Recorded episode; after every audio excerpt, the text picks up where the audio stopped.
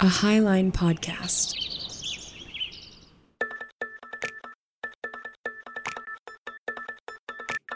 This is Ravel, a roundtable show about the complexity of faith in the age of information. My name's Josh. I'm Steven. And I'm Emily. We each grew up in different parts of American Christianity, and we still keep thinking about how to take it seriously, even as we leave some beliefs behind. We think theology should be an exploratory dialogue, so our hope is that this podcast will encourage growth, both for individuals and communities.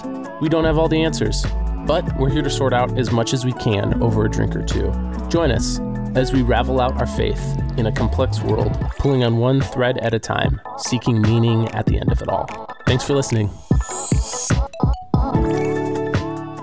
Hello, welcome back, my friends. Here we are. We're recording on a Wednesday. Wow, we haven't done that in a while. How are you guys? Very out of the ordinary for us. Insane. Yeah. We're here. We're doing it. Hey, Josh. I'm doing good. This episode is coming out a day after your birthday, so I just want to say happy birthday. Happy Thanks, you guys. birthday. What are you, the big two eight?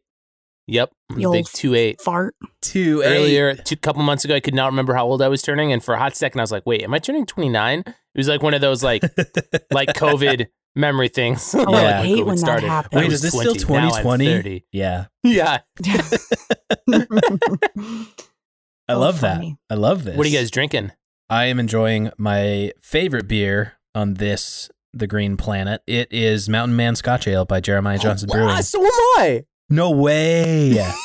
yeah. what? I guess happy birthday extra because Happy birthday to us. this is my favorite beer, man. it's it's so good. I'm not gonna lie, it's not as great canned as it is like fresh off the tap, but it's still really good in the yeah. can. See the the move here for me is I keep a couple pint glasses in my freezer. So I Oh, poured smart. I poured my beer into a frosty pint glass for tonight. Oh, Ooh. it's so good. Delightful. I am also drinking a strawberry banana smoothie because um, I haven't eaten yet, and I know that this will go to my head if I don't. well, because it's so good. I drink it really quick. Yeah. I could mention I am drinking water, but we know that doesn't count. Yes, Um, it does. Listen, even Jesus didn't think it counted. That's why he turned it into wine. Amen. That's not why, but okay. Amen, brother. Emily, what are you drinking? That's fine. Whatever. Um, I am drinking uh, my go-to body armor light strawberry lemonade, but I'm also drinking. So Alex is on this huge new diet where he's like no sugar, like high in protein, Yeah. like minimal carbs. It's a very interesting diet. Well, so he found Dwayne the Rock Johnson's energy drink Zoa, and I was like, hmm, Okay. those flavors sound really interesting, so I'm giving one a try. Oh, m goodness. They are Hmm. so good. So Yeah? delicious. Yes. Okay. So good. Dwayne the Rock Zoas. Huh? All right. Yeah. All right. Very good. It has like five flavors, very low in caffeine, which is good for me since I'm breastfeeding. And, And uh, it comes Yeah. as a zero sugar option, and also it's like only 100 calories. You know that is surprising. An energy drink that's low in caffeine. You don't find those very often. Yeah, right? You don't. I know, and that's why I was a little skeptical, but it's Hmm. great. I'm still skeptical, but good for you. hey, listen, some people know how to actually play the placebo effect to its benefit, right? It's fine. they fine. do. Christianity being one of them. Cool. Um, what do we have? Wow. Uh, I'm just kidding. Wow. Speaking of some weird energies of Christianity, this Yeah. week we have the bonus episode coming out to the patrons. hmm Look for it this Friday. We'll have a teaser up. And we went for like two hours talking about this church, this We old did, church, yeah. this weird vibes pastor, Mark Driscoll, and responded to the podcast that was then made about it uh, called The Rise and Fall of Mars Hill.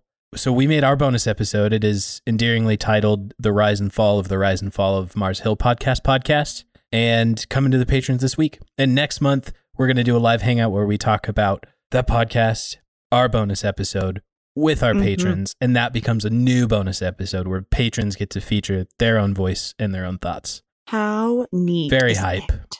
Speaking of our patrons, today's topic actually comes from one of our patrons. So we're starting a new trend where once a month we get to ask our patrons what do you guys want to hear? What do you guys, you know, what are you interested in? And today's topic actually comes from our good friend Courtney. Yes. Um, and if I remember correctly, she's going to be t- asking us about suffering. And I think Stephen might actually have a little bit of a recording for us to hear. Yeah. Shall I play her voice now? Oh, I should You also shall. mention Courtney Clark has also been featured on No Normal People last season. So you should go listen to it Oh, great episode. after you listening to this episode of Ravel.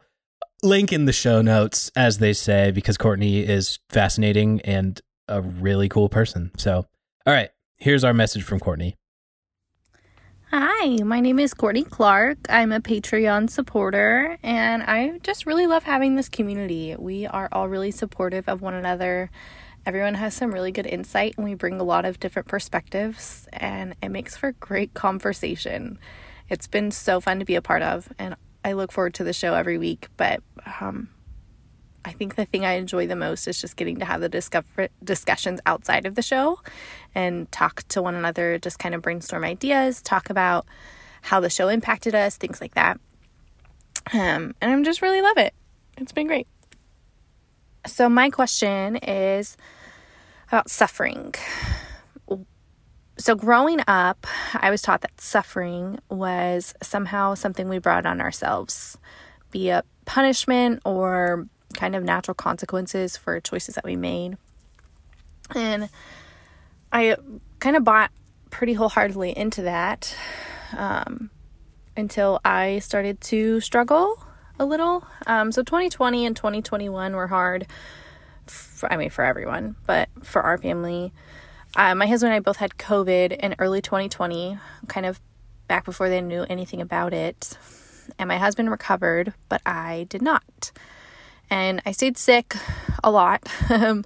And then 2021 was a mixture of doctor's appointments and surgeries and procedures and blood work and lots of things, just kind of trying to figure out what's wrong with me, if it can be f- treated or fixed.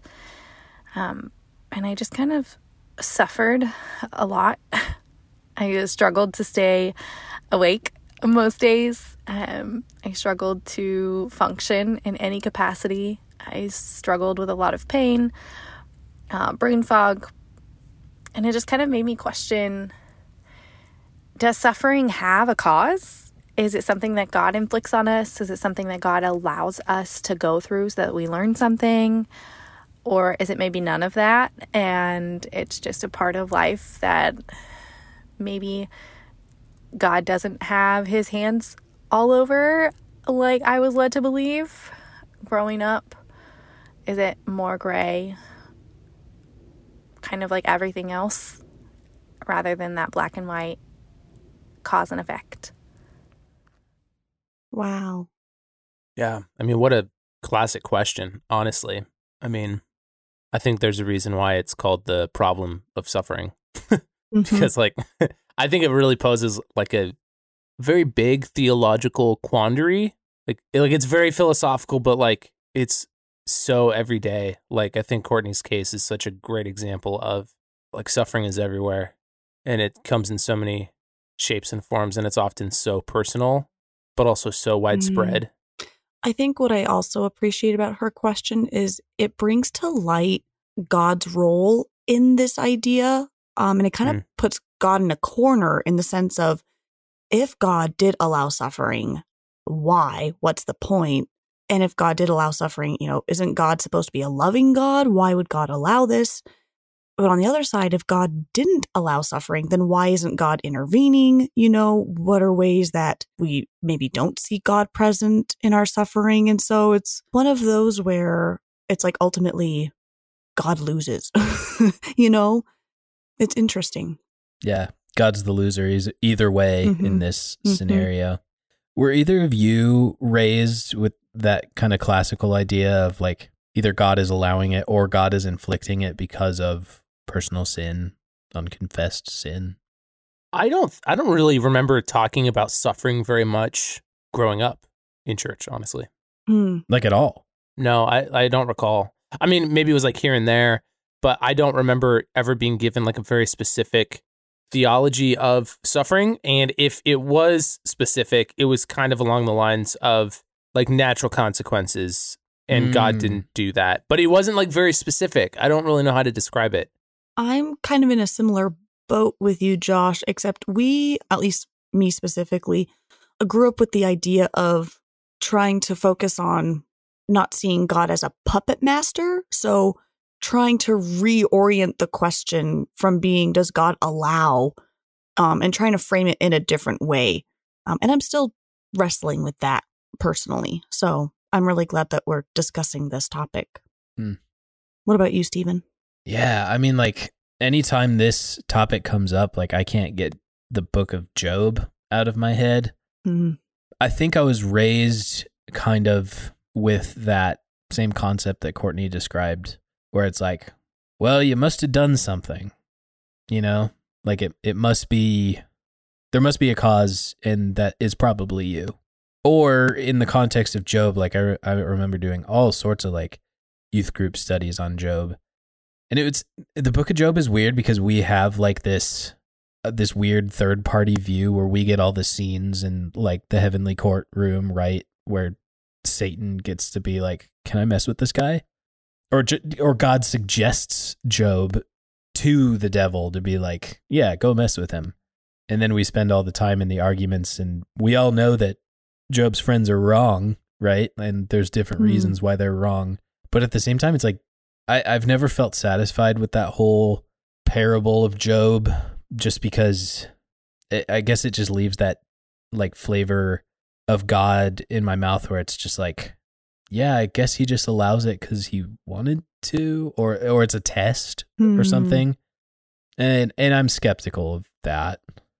I'm very skeptical of that too. Like I think it's very I think it's very interesting how the concepts and theology around suffering often causes a lot of theological tension. Hmm. Either like kind of what we were describing Emily, like I think that we got a lot of like rhetoric that was counter to like Calvinism, predestination, like God didn't cause this kind Oh, of definitely. situation. Even though it, like wasn't explicitly like we don't believe in Calvinism, it was definitely against like those concepts. But and then like I think that like happens a lot within Christianity. Like I think people like will theologically pigeonhole themselves against a certain view. And like I think to your point, Stephen, like that's like what we see depicted in the book of Job, where like they're disagreeing about like where the suffering came from or like who's causing it. Yeah, right. But then I also think it's interesting, and I'm not really sure. I guess I kind of get why this happens. I think that it also sometimes becomes the catalyst for people to fully walk away or like disbelieve in Christianity Mm. when Christianity itself doesn't seem to offer a good answer to it. But maybe that's Mm. why I don't know. Like, Uh. th- like I don't think that Christianity has like a single defined view of suffering. Hmm. Right. Uh, the other thing you made me think of, Stephen, is I don't know if I've ever encountered this idea out there that the book of Job might be a form of early parody. Like I've heard I've heard it suggested Huh. that or like I've heard different scholars suggest that uh like the book of Jonah could be considered parody because like several things happen in that book that like were very counter uh to like the normal narratives. And so at the very least it seems to be a play on the normal prophet. Yeah, and maybe tropes of like exaggeration too. Yeah. Mm-hmm. And so I'm not I don't think I've ever heard anybody suggest that the book of Job is a parody, but I could almost see it that way, particularly because like a bunch of people are like like it seems to be making fun of Job's friends who are trying to make sense of the suffering. And the God character doesn't ever give Job an explanation for Job's suffering. Yeah. He just shows Mhm. up in a tornado and he's like, What are you why are you asking? right and i don't think I, I i don't think it's a good scholar, scholarly view personally to suggest that the book of job actually happened that the devil actually went to god and god gave the devil permission to torture a human like i, I don't think that that's what the text is saying at all Mhm. and i think that it's like those But doesn't it at least suggest that the writers of the story thought that might be the case? Even if it didn't like historically happen or literally or whatever.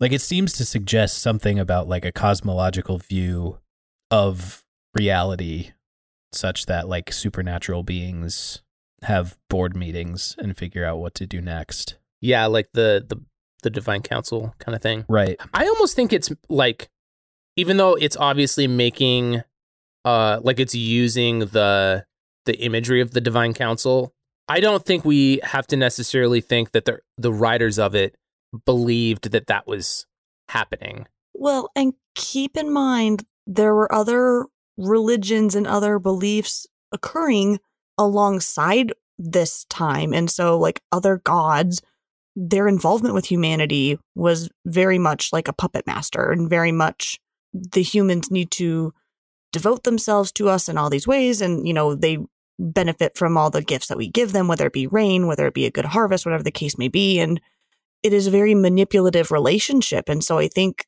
kind of seeing the world around them and using those kinds of elements, it would kind of make sense that that would be included in writings, even for Mm. the Jewish faith. I think at the very least it is communicating and like acknowledging the fact that suffering seems to be out of our control, which is a Mhm. very universal human experience. And I think that Oh yeah. this is very Western, but I think part of the point of the narrative is to suggest that even if this was the case, God wouldn't necessarily tell us it was the case. Mm-hmm. Mm-hmm. Huh. Like I think it's a, I think it's like a, Ah. like to your point about it being a parable. I think in some ways it's like a thought experiment about suffering. Like suppose this happened. and yeah, and Mhm. maybe it's a thought experiment more about God's relationship to our suffering than our relationship to our suffering. Why Mhm. couldn't it be both? Well, yeah, certainly it could be both, but like, yeah, Josh, I get you just have me thinking about like, yeah, it's a thought experiment, and it, maybe we just the conclusion we want to come to is like, yeah, God's ways are God's ways, and we will never understand. So okay, I kind of want to talk about Courtney's point about like the natural consequences because I think that's like also what she's asking about like the black and whiteness that she was Mm-hmm. brought up with. Sure. I think that the natural consequences thing is so difficult because like obviously there are consequences for actions, especially for bad ones, but also you can be really evil and be really successful too. So Mm-hmm. it doesn't always Hmm. come out exactly.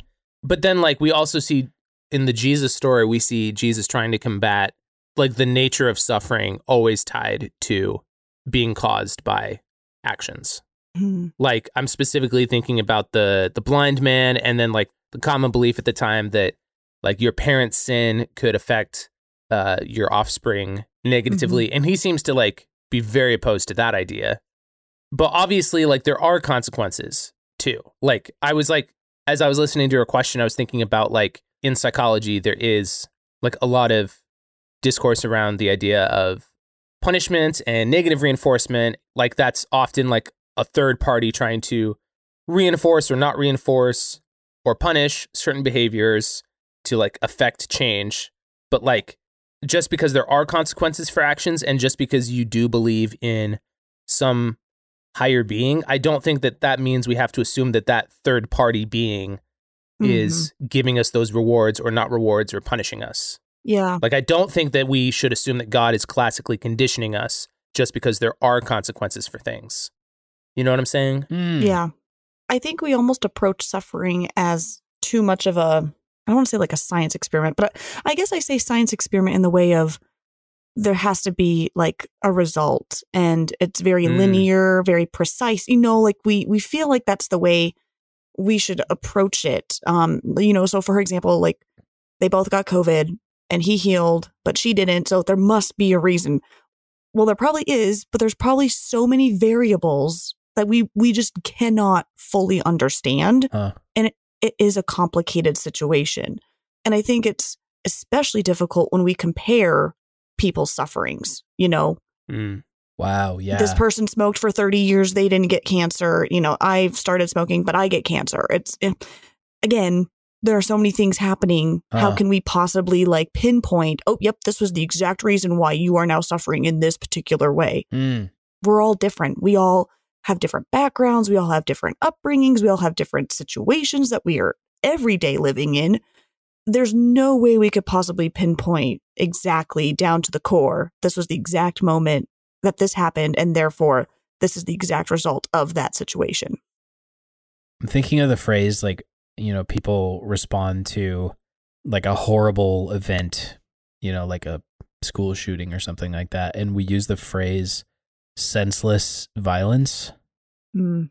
And like, I think with suffering, I mean, like, even if that's the case example, it's like, sure, natural consequences, but now someone else seemingly and pretty evidently at random is suffering the consequences of someone else's mental illness and someone else's, uh, you know, like someone else's hang up or someone else's rage. Hmm. Like, I think it's very human to want to ascribe meaning to suffering because otherwise, like, I see why people kind of get driven into like a sense of nihilism or sense of like, what's even the point? What's even the point of trying to be healthy or good or anything if suffering will just happen and I can't do anything about it? Do you think that it makes more tension when there are some Christian ideologies out there that believe that you should suffer for something, whether it's Mm. like martyrdom or like the idea that like your obedience or your like following of a teaching should like be so much of a sacrifice that it should hurt. Mm. I'm just like thinking about like like different Christian thoughts on suffering that are out there that I've encountered before. Like I almost wonder if that causes more tension regarding suffering. Uh, like I don't know. Like the secular world doesn't seem to have a huge moral quandary with suffering. Granted, like if you come from a perspective that you don't think God exists, that takes out a little bit of an element, but there's like I don't feel like a lot of people are I don't know, maybe they are and I just haven't encountered them. Like Hmm. like I wonder like I don't even know how you would like study that. How would you study that? How would you determine whether or not religion actually makes people have more mental suffering regarding suffering or not? Oh boy. Yeah, like just because we talk about it. Yeah. Or because we have more like philosophical framework surrounding it and then that like makes it more complicated. Yeah. Yeah. versus like the the non-religious view where you just have suffering and it is and it's just meaningless i don't hmm. know which one provides more comfort Huh. Well, that's a good point. So, like a few episodes ago, we did an episode on comfort, and it feel. I mean, like it feels like we're doing the opposite, right? It's like hmm we're we're doing the other side of that coin. Do you think there's a point to suffering? That's kind of what I'm wondering. I think it's e- I think it's easy to want there to be a point or want there to Mhm. be meaning for it, and it's also i get hung up on that Mhm. you go ahead but I, I have a thought after you Well, yeah, it's just it's hard because like when you want to think in terms of meaning, at a certain point it's like I clearly don't want the suffering, and if it means something, does that mean that something or someone like a supreme being wants the suffering for me so that again, it, like it just Right. feels like you're back to square one of like Mm-hmm. a does it have meaning but b like there must be a cause then and if the cause is a being who wants you to be like tested in the tr- trial by fire or whatever then that kind of imputes a like a moral judgment on the supreme being who's enacting the suffering Mm-hmm. upon you especially if you think that supreme being is also the one that created you that Oh yeah. i mean Right. so like which is what i'm kind of getting at with like the theological tension like how would you determine Yeah, because like I've I've heard theologies try to square that in terms of parenting. Like, yeah, a child being spanked oh yeah i hate that experiences suffering, right? Because a slap on the butt feels bad and they don't like it. And I would argue more than that, the emotional damage of being physically hit by a parent is doing a lot more than just being hit. Um, Mhm. which is why I won't be spanking my kids when I have kids. Um, but like, I mean, we call him God the Father, right? like, it's so natural to start thinking of it in terms of like, oh, well, this must be like alert, you know, those classic learning lessons when you're a teenager or something. Being theologically spanked by God. Theologically spanked by Jesus. Yes. what what what is what, what like okay if you actually believe that what would you say is the proverbial theological spanking like I mean, would it be like any suffering or would you go straight like- to like martyrdom or persecution? Like, Oh well. Mm. I think that's what confuses me about the the worldview that believes that God does cause everything or Mhm. can cause suffering, which and I think those are different. But like like are you then to conclude that any suffering is a result of your wrongdoing? Huh. Right. Yeah. Or can it mix with like that senseless suffering? Emily, I like your question about like is there a point? Because like I think that I get really hung up on that because um not only does it like assume that there is a, like a singular cause but like kind of like with your point Stephen like I think that I don't I don't think I get hung up on that question in the same way that uh some Christians do because like I think there's a difference in it determined by whether or not you believe that the meaning of it is external or internal. Like I fundamentally believe that like we huh. make our own meaning existentially and socially. Yeah. And if the question is to is there a point in your suffering?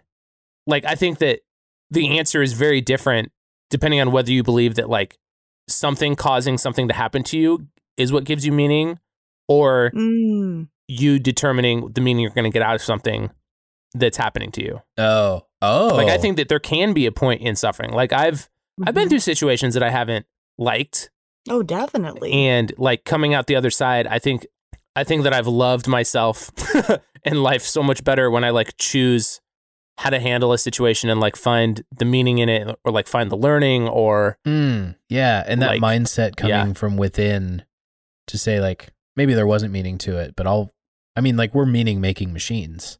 So like right. Yeah. I'll find a way to make this fit in with how I assume the world works.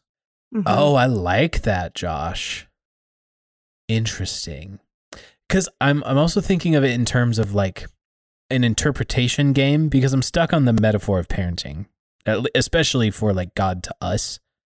If that's the way it is, then we're stuck with an interpretation game, eh, which is something I think Job, the whole story is appropriately pointing out. It's like you don't have all the like you don't have the full picture. So don't start imputing meaning where, you know, you would assume different motives or something. I mean like Mm. the whole time God could be saying throughout the book of Job like I didn't do it, the devil did. I allowed him to do it, but that's not the whatever. Mhm. but also like I, I think in terms of parenting like I, I think back to when i was a teenager and like the phrase from my parents being like you don't have all the information we are we are simply trying to steer you in the way we think you should go based on like our extra three decades of life that we have on you like we've seen more and our experience is informing the way we raise you because like you know we experience bad i mean it's like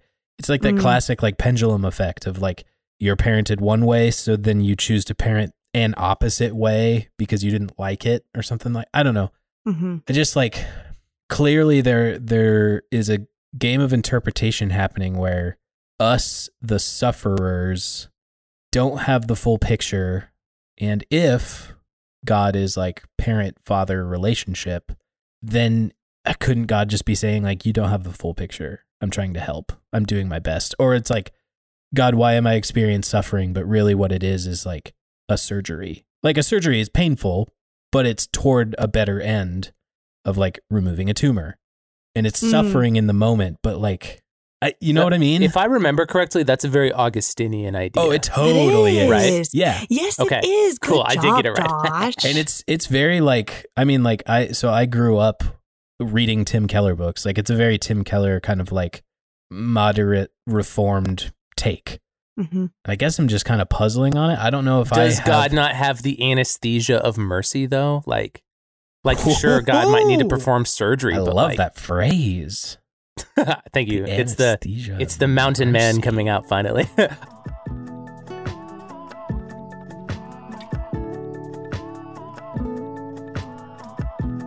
We just want to say how honored we are that you listen to Ravel. Seriously, there's a lot of great shows out there, and we're grateful to be in your feed. Thank you for helping us on our journey to normalize people asking questions about theology. If you want to support what we're doing, the best way to help is to tell a friend about us. We want to be a resource for people on their faith journeys, whether they're deconstructing, reconstructing, switching churches, deconverting, and everything in between.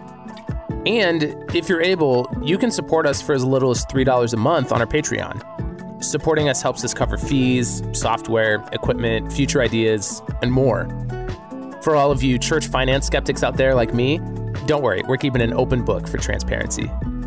For our supporters, we've built an online space where we can be together. We know it can be difficult to ask questions about our faith, so we want to make that more accessible, comfortable, and normal.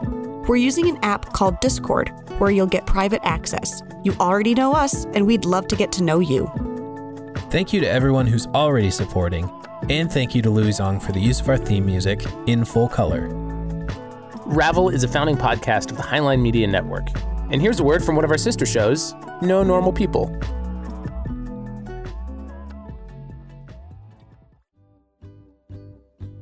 Hello, friends. This is Stephen and Dixie Lee with No Normal People. We are hard at work on season three of the podcast that will be coming out April of 2022. And we would like to extend a formal invitation to you. Do you like rocks or beans or planes? Yeah, I like beans. We people like those things. and you might also like those things. And we would love to talk about it with you. If you like those things or have other Or passions other and things. interests that you want to talk about, it doesn't you- have to exclusively be those things. we would love to feature you on No Normal People. And you can sign up to be on the show by emailing us at knowpeoplepod at gmail.com. That's K N O W People Pod. Or sign up on our show page at www.highline.network. And bonus points if you actually do want to talk about beans. I love beans. I like coffee beans. That's a good bean.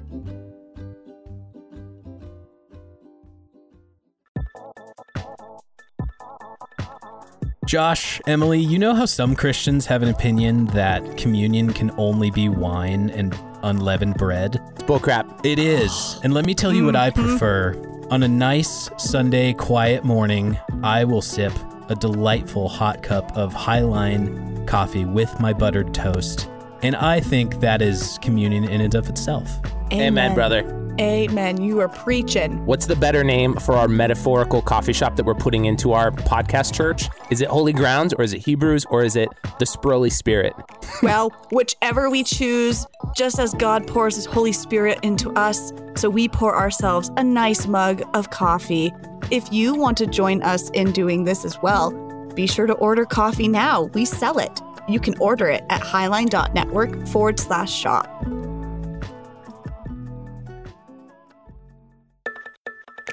Um, Emily, I want to hear from you because you were going to say something, and then I would like to go on a rant about conditioning. Oh, yes. Well, so what I was just going to say was, you know, Josh, you were saying we might make our own meaning of suffering. I wonder how much or how little are we a part of our own suffering? Huh. What do you mean? Like, do we play a role in our suffering, like whether or not we suffer? Uh okay, so is that back to natural consequences or is that back to interpretation of it? And that and that's what I that's I don't know. Cuz like I experiencing running a 5k as utter suffering, but like other people get a runner's high out of it, you know? like is it just mindset? Is that what you're trying I- to say? Yeah, Emily? I probably No, but like self sabotage is totally a real thing. Like, I do think that like right. natural consequences are real. But also, I was like thinking about this when Stephen was talking too that we, I think we should always be careful to not fall into the logical fallacy of just because A happened before B, that does not mean that A caused B. It can get real choppy to like tie together like what exactly caused this. Yes, exactly. Yeah. Correlation is not causation. But I do think that like suffering can be self imposed, but I think it can also be self imposed and other contributing factors. Yeah, I mean, like just like Emily was saying, like there's so many factors that go into someone recovering from COVID immediately and someone having long haul symptoms for a year. Like there's a reason Yeah. why like a very good go-to response for people who are very visibly suffering is to say it's not your fault. Oh, Like that applies to grief, but that also applies to like accidents. Like but things happen outside of your control. yeah. And the reason that's such a stock answer is because like we just naturally assume it is Yes. our fault, right? hmm And that's oh, that is a That makes me mad. That makes me mad that we're all raised to think that like any pain or opposite of pleasure we experience is our fault somehow. Which is funny because I feel like as children, we don't have that assumption often. Oh, interesting. Where Like- do you think it comes? Like with spanking, like I don't think when I was spanked as a kid, I was totally spanked as a kid. I yeah, me too. I don't remember thinking, God, this is my fault. I'm the one who caused the spanking. Like I think maybe later I thought that, but like at the time Yeah. I like hated my parent, Yeah, you know? right. But maybe that's because it was like so obviously. Okay, can I go on my rant about classical conditioning because this is a great segue. Go off, Um, King. I feel like Emily is probably pretty privy to this because you had some psych classes in undergrad. But Stephen, are you familiar with like the limitations of classical conditioning? uh, like rewards, punishments, which one's better, blah blah blah. I'm I'm vaguely familiar with concepts of like positive, negative reinforcement, reward, punishment. Would you be able to explain the difference between negative reinforcement and punishment? Because those are often confused. No. Okay. I know they're different, and I've heard them talk about it on uh, No Stupid Questions. Yeah. They they've talked about it recently. Okay. So here's a really good rundown. Oh, Think yeah. of positive reinforcement as a reward. You do something, I give you something. You did a trick, I give you a treat. Positive reinforcement. yes. Negative reinforcement. Think it's of like it. withholding, but Yeah, it's not. yeah. Think of it as yeah. It's not punishing, but think of it as like I'm not going to give you a reward. Like, had you been successful, you would have gotten the reward. You weren't successful, so you don't get it. But it's not like I'm gonna like kick you. Or Yes. whatever. Or another great example in like the psych treatment world is withdrawal symptoms. Oh. Like that's a form of negative reinforcement. It's not it's not punishment by strict definition, but like part of the consequence of your actions by not Yeah. over binging in alcohol is the withdrawal symptoms that come after it. Right. You don't do the drug, so you don't get the high. Yes. And then punishment is almost always like an external force. Like you do an action, I give you a negative consequence. Oh, okay. Yeah, yeah. Yeah. I'm Um, tracking. so like I'm tracking. uh, it's very well, very well documented that the best form, the best way to get someone to change their behavior is positive reinforcement every time. Like you do something good, I give you something, you're always gonna like keep doing it. Versus like, like I don't have the numbers off the top of my head. Emily, you might, but like it's all like positive reinforcement beats it out every time. Negative reinforcement is sometimes effective. It like it really depends on like how it's being used and the frequency, but it it's almost never as effective as positive reinforcement. And then punishment like always comes in last. Like punishment is like like in terms of changing behavior tangibly, like it might stop something in the moment, but like in terms of like long-term behavior change, it uh, can sometimes like have the reverse effect where it like oh. like it Yeah. like like a great example is like uh, I got caught looking at porn as a teenager. I just became better at hiding it. That was literally the example I was about to say. That's funny. oh. or purity culture is like another great example in Christianity. I think yeah. um, where you're like socially punishing people. Huh. So I think like when it comes to suffering, my personal opinion is like if you're going to believe that God has a cause and effect in our suffering, like you you kind of have to have the view that like either God doesn't care about our behavior change or God is a terrible scientist because God would know that positive reinforcement always wins. And I feel Mm. like that's like like I think like me knowing more about like psychology and reinforcement and punishment is like what helped me reshape my theology about like well I don't think this makes sense anymore that God would have a cause in this. Wow. And I personally think it's tenable to believe in a God that has ultimate being. I'm not going to say ultimate control because I think that's a very big leap. But like I think that like you can believe in creator and and just because like God exists and God has action and is the ultimate being and comes before you doesn't mean he doesn't mean God Hmm. controls everything. Like I th- I think that like that's just like such a big assumption that's made about like ultimate being, but I don't it, like the ramifications of that like suffering included is just like so complicated and like should certainly be thought about. Careful, Josh. know. You're becoming a process theologian. Yeah, maybe I am. I don't know if I am. I think you are. Sounds good to me. I'm on board. Say more about that. What do you think about like what you've learned about process theology applies to something like suffering? Yeah, well, so like I think I gave a decent case for it on actually our last Patreon suggested episode from Danelle. Like it's process theology, it's open relational theology, and it's fundamentally that in God's self constraining action to create a reality in which we may experience true free will and the dignity of that free will that God self constrains and can't do certain things by his own imposed limitations in order to do the most honor to that dignity of free will. I still don't understand how process theology is different from just regular old Baptists Wait, who believe in free will. I don't know. Maybe there's something I'm missing. but- oh, like an Arminian thing. yeah, yeah, yeah. Hmm. Okay. Okay. But careful with Baptists because I was raised basically Baptist. and Oh, we that's were true. More Calvinist than Mm. You're right. You're right. Mhm. So that I'm, I guess That I'm. gets- You're right. I'm thinking of like the the stereotype of like the free will Baptist. Yeah. Yeah, no, and that's fine. But I think I think the difference being process theology and open and relational theology would go as so far to say God literally can't do certain things in our reality based on God's own limitation of God's self. Whereas an Arminian would say God can do whatever he wants. He is simply choosing not to Mm. Hmm. which honestly most of the time just gives me an image of like yeah zeus could throw a thunderbolt at me but he's choosing not to.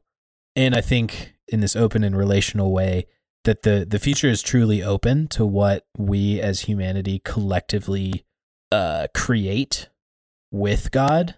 And and like that doesn't mean we don't have a plan for the future. I mean like clearly we have plans for the future. I have plans to make podcasting a career and have a family of adopted children and all that. Like I don't know that. For I that's know the my plans I have for me, says Stephen. Thank you. Ah. plans to prosper me and give me a future. Absolute. Why I do you read this. it in that tone, Josh? I like that you don't misquote. I like that you misquote it too. That's very nice. Yeah, I made it about you.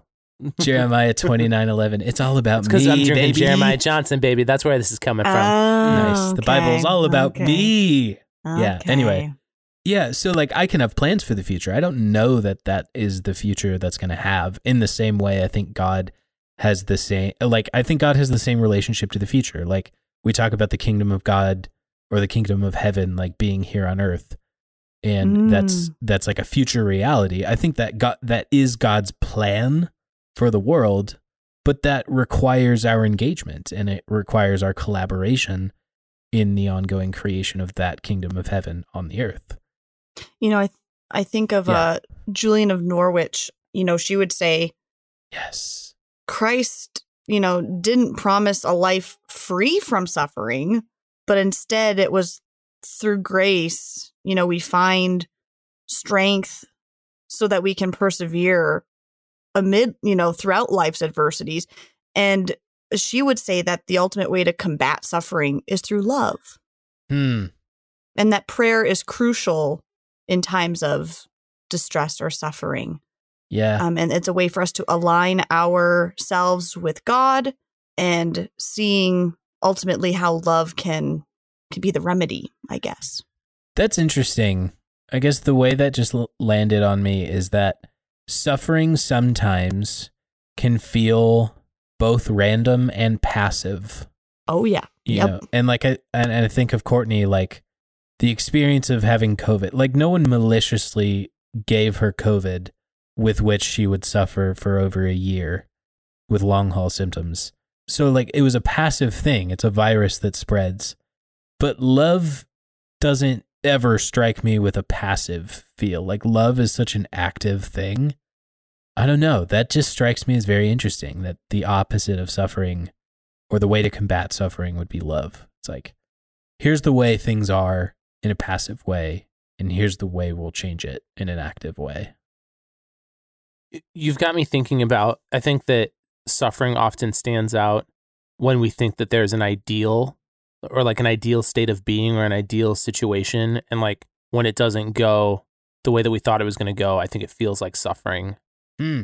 But like I, I really liked your point, Emily, about like, like the Bible and Jesus and the Christian narrative d- like does not promise a life free from suffering and pain.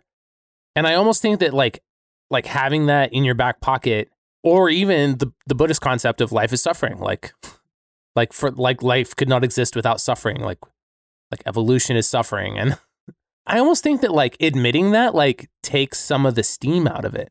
I, like I don't think that Christians who believe that God causes suffering, I don't think that they believe that like like life should be ideal and without suffering. But I think that like theologically it's often superimposed against like the perfection or the ideal of heaven or heaven on earth or like Huh. what life would be without sin. Like it's I feel when Christians try to talk about suffering, it's often talked about in like oh, it shouldn't be this way. Like it's this way because of the fall or because of sin or like of course there's Oh, meaning making yeah. bu- but it's like I think people are often like striving towards an ideal and I almost feel like that like Huh. hurts even more.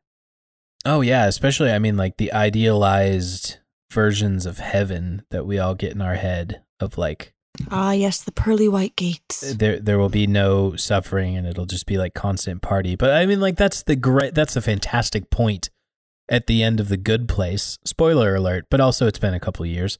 Um like like they they finally make it to the good place and they find that even the good place is jacked up because like constant pleasure isn't everything. And and like maybe it is the contrast that actually gives us some sense of like purposefulness or meaning. And like I, okay so two complete like almost literal bookends of the bible. I think of the phrase in genesis where eve is told that the pain of childbirth will be increased not that childbirth would be painful but that the pain would be increased Mm. I also think of at the very Mhm. end of Revelation where it says every tear will be like wiped away. And I interpret that to mean like there are still tears. You will just be comforted. And not like you will never cry again, you know? Huh. I've never heard someone bring that up. Mm-hmm. So like both ends of the Bible suggest something about like pre the fall, like Eve would have experienced pain in childbirth.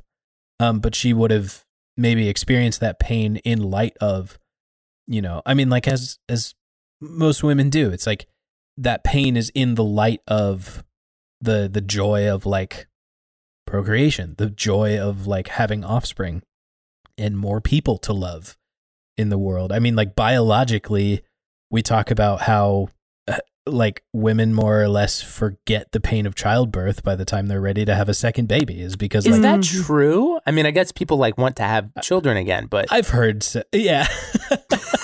Emily, have you already forgotten what it was like to have Thea? Maybe that's an ideal. No, and I never will. Like I have a I have a permanent reminder on my body. You know, I that was one of the things I was Oh, thinking yeah. about the other day. Um I have multiple reminders actually. Like, you know, I have a giant scar from having a C-section. I have stretch marks and you know, like my whole body is just entirely different. Um and it was it was suffering in a way that I've never experienced before, but do I want to go through it again? Uh yes because of what the product is you know Yeah. Right.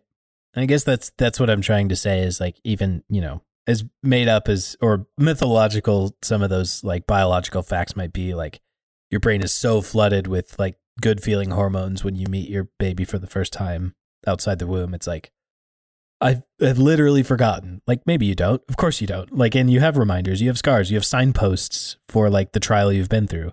But yeah, I just I, like that ideal I'm I'm just not convinced that the ideal of the Garden of Eden before and the ideal of the kingdom of heaven after doesn't involve pain of any sort or suffering of any sort. It's just that things f- I don't know.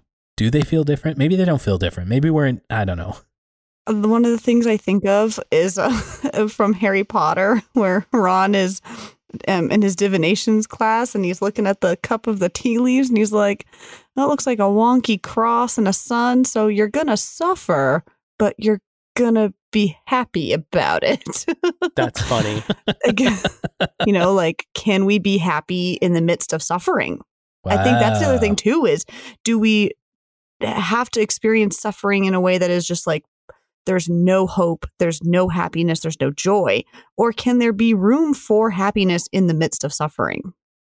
Uh, mm, yeah. So, like, to go back to Josh's drop of Buddhism on the whole concept, like, you know, the Buddhists talk about life is suffering. And, you know, from what I've learned about Buddhism, like, part of the remedy is to recognize that that is just how it is. And then it's our work to release our attachment to the suffering of some sort. And in the rudimentary ways I understand how Buddhists talk about enlightenment, that is kind of it. It's like, yes, life is suffering, and yet I'm like the most joyful person. Like, like I hear, I've heard stories of people talk about like Ram Dass before he died, or I mean like Desmond Tutu, or all all these like Thich Nhat Hanh. All these guys are dying recently. Have you noticed? That's weird. Yeah. Uh huh. But we talk about these guys, and especially when I hear interviews of them, like on On Being with Krista Tippett, like they're always called out as the people who laugh the most and make silly, ridiculous jokes all the time, and like find the lightness amidst all the insanely important work they're doing, like liberating Africa from or South Africa from apartheid. Like insanely important work, and they they have their moments of very poignant depth where they can like speak directly to the suffering of humanity and then they're like goofing off with each other like at conventions you know I, I like I, I love the way that giants like that in other faiths in particular are able to just like hold those and not even feel a tension between the two like yeah there's suffering and yeah there's jokes and happiness and joy Emily, I would be. I like that take, Stephen. That's a. That's good. Um, Emily, I'd really love to hear your thoughts on what you think the theological implications are of Jesus suffering. Ooh. that's huge I think what better way to be in relationship with the divine, with God, than for God to experience something that humans experience. And so for Jesus, it wasn't enough just, you know, it wasn't enough for Jesus to just live amongst us, you know, and to to work and to eat um and to enjoy life. Because if there was no suffering for Jesus, then I don't think God would, you know, I don't think Jesus would be able to understand the gravity and the complicatedness that life really is, you know? At least that's what I like to think. When I want a relationship with God, I want to know that God is present. And I think for God to be present, that means that I want God to know what suffering is. like, I want God to know what love is, what joy is, what, Hmm. you know, anger is, um, because it's something I experience. And experience goes hand in hand with relationship. Yeah. And I don't, maybe I don't, maybe there is no answer. Or if there is, you know, maybe we're not ready for it yet. I don't know. okay book of job thank you You're welcome. did you have a thought on that josh I don't know. But like I was thinking about your point about process theology and like credit where credit is due, process theologians, like the story of Jesus shows us the God who suffers. Like I think Yeah. that there's a lot of emphasis on like the theologies about like Jesus being perfect and sinless, which like I think you have a choice to believe that if you want to. But like I don't think like I think that if you're going to talk about that, you should also be talking about the fact that Jesus suffered Mm. because I think that that like, yeah, I think Emily's right. I think that that really paints a a really unique perspective on on Jesus as a divine character. Like it, it almost uh, it almost doesn't make sense to me why you would believe Jesus is sinless and suffered. I don't think those are like Hmm. usually theologically the same thing, but like like in some in a lot of ways, I think people think of sin as a type of suffering or a thing that causes us suffering. And like if you believe like it just doesn't seem like it holds up well to me that like you would believe that Jesus is sinless and that Jesus suffered and that God causes causes suffering because of our actions. Hmm, mhm. Or to teach us something. Like, I don't know. I that just, those those arguments just like don't hold Wow. ground for me. Well, yeah, especially because the equation doesn't hold up with Jesus if he is sinless and if he does suffer a horrific death. Is yeah. like, Like I think I feel like the implication of all of those together is Jesus' death was pointless. wow. Or like Jesus' suffering worked differently for some reason. I don't know. Or Jesus was able to take pointless suffering and death and make meaning out of it, and that's resurrection. Sure. Boom. I will admit, I do think it's like the Christian perspective of Jesus' resurrection that like has helped shape my current view on suffering. That like I think that there can be life after. Uh. Like I think that like just because there's suffering and it seems like the end of the world, there has to be something on the other side. Like there always is. That's good. And even though I don't think I'm hoping for heaven in the same way that I used to, I think that I still like fundamentally believe in like meaning making throughout suffering and until you get to the Mm, the other side. Mhm. I was reminded of this just now that so I've mentioned it on the pod before, but this book that I've read, it's called Who Lives, Who Dies, Who Decides. It's by Sheldon Ekland Olson, and it's a really great book. It's all about the Supreme Court cases about um, abortion and neonatal care, assisted uh, end of life death, and capital punishment, and it like ties them all together. And the sociologist opens up the book in a really interesting way. Um, he talks about how, like, as a sociologist and in anthropology, like they are confounded with this problem that as you study cultures around the world, like obviously we are all humans, but it gets really, really hard to draw generalizations across, like, between cultures and certainly around the world. But what does seem to be really clear throughout the study of culture is that all humans seem to believe that suffering, when it occurs, should be alleviated, Mm. which is, I think, interesting and also theologically interesting. Like, I think I've encountered some Christians that don't believe that, but also do believe that. Like, the Bible seems to be making a case that we should be alleviating other suffering, like the widow and the orphan and the fallen and like etc. Like like save the lost sheep. Like so, there's like an emphasis there, and I think Mm. that some Christians often believe that they are exceptional in believing that. When like Stephen, you brought up a good point. This is what reminded me of it about like people like Thich Nhat Hanh and Ram Dass and uh, the Dalai Lama and like other like pillars of faith and authors and theologians throughout different faiths who obviously care about and work towards alleviating suffering around the world, regardless of other people's beliefs. So, like, Christians are certainly not exceptional in believing that. but also, I don't think all Christians believe that.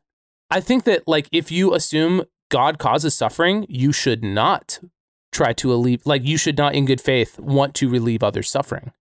I think that that's the implication. Why would you go against God? Oh, Hmm. That's huge. Mm-hmm. And that's why I don't think I can believe that. like, logically. Yeah, and there, I and think there you have it. I think that tracks. Uh, That's a that's a sound take because at least what they have is consistency, right? Well, I won't. Yeah, like at the very least, be consistent with your beliefs. I don't work. I don't work against the the workings of God, and I guess if God wants the suffering or causes the suffering, then who am I to try to make it better? Fascinating. I hadn't thought of it that way. Don't let it keep you up at night.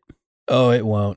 Any last thoughts? Well, I was just gonna say, Emily, thanks for in- inviting uh, her reminder of how awesome childbirth is to the party. oh here. yes. Oh yes. Oh, speaking of, Thea has some thoughts on suffering, huh? Clearly. Don't you? When you don't get your way, you just suffer. Well, now hold on though. That's a good point though. Mm-hmm. That's some theology, maybe. When we don't get our way, we experience this stuff. I mean, we're back to the I interpretation I game. like to think so. Yeah. yeah, right. Good point, Thea. Thanks. It's okay Fourth. though, because Thea's being rescued now by her loving father. That's right. Loving, it's- see right there. Love. Shout out to Alex. On the cool new diet, absolute king. Well, I just want to say uh, thank you, Courtney. Uh, this was a this was a very Mm, thought provoking mm. question, and it's like obviously a mind bender, and it obviously like is not going to leave us or humanity alone. Wow. Yeah. Mm, hmm Courtney said that she has been thinking about this for a while in our Discord. She she said Mhm. that, and then uh, she said she kind of managed to answer her own question by preaching a sermon on it recently. So I think I'm going to put a link to that sermon in the show notes as oh, well. oh, yes, please.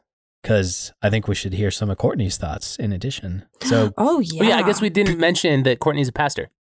yes, this is true. fellow pastor. Yes, representing. Amazing. I So you love need to go listen to Courtney's sermon on suffering, and you need to go listen to her No Normal People after this ravel. So you have your homework class. We'll see you later. Well, and patrons, we'll see you in two days with the drop of our Mars Hill podcasts, all with the the spicy takes. I think like two hours of Mhm. audio we collected on that. What a blast! Way too much, was. but also not as much as the Rise and Fall of Mars Hill did. That's true, especially those Yes. last two episodes, which I have thoughts on in the bonus episode. So, if you would like to hear those takes, jump in on the bonus feed and join us for our live event in Discord next month, where we just like round table some more discussion and more thoughts on Mars Hill. Because I'm sure the three of us have blind spots, and I'm sure the three of us missed some stuff that Tyler would want to mention, Chad, Courtney. Yeah, you can join our Patreon for as little as $3 a month over at patreon.com slash ravelpod. And follow us on Mm. Instagram and Twitter at ravelpod. Josh is at Josh Llewellyn on Twitter. I'm Stephen G. Henning on Twitter. Emily is Rev Reddinghouse on Instagram. It's very good. Should we get a Snapchat? Just kidding. oh, gosh. Just kidding. Well, we do have a TikTok, so go find that too. go seek that out. But that's enough of me rambling. Um, Emily, will you end our suffering? so good. I sure will try. Um, I actually was thinking of like when Julian of Norwich was speaking of prayer, um, and utilizing that to align herself um with God and to see how love is the ultimate remedy. I was thinking of prayer, um, and so I think I'm actually gonna read a prayer if that's okay with y'all. Sure. By Fire away. I'm into it. Okay. You probably know this prayer, so we'll see. God grant me the serenity to accept the things I cannot change, courage to change the things I can, and wisdom to know the difference. Living one day at a time, enjoying one moment at a time, accepting hardships as the pathway to peace, taking, as he did, the sinful world as it is, not as I would have it, trusting that he will make all things right if I surrender to his will, so that I may be reasonably happy in this life and supremely happy with him forever and ever in the next. Amen.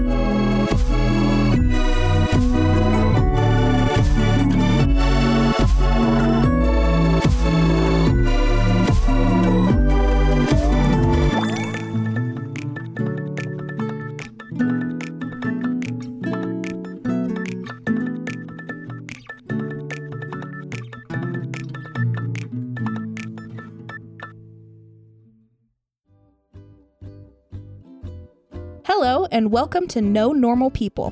This is a show where we prove that the more you get to know the normal people in your life, you discover that there really are no normal people in your life. You know how there's like famous people in the world that are known very well and how they go on podcasts? Yeah. Well, we don't do that. marketable names and Yeah, audience. buzzwords, and, buzz yeah, names. Social followings and John yeah. Buzz and well, we interview people like your Uncle Terry who collects model trains because he's normal. We'll even interview you, even if you don't have the cool trains that your uncle has. You can email us at knowpeoplepod at gmail.com or visit our show page on www.highline.network to sign up to be on the show.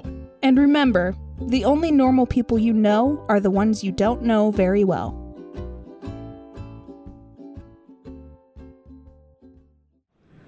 Highline Media Network. Artist owned podcasts by normal people in normal places.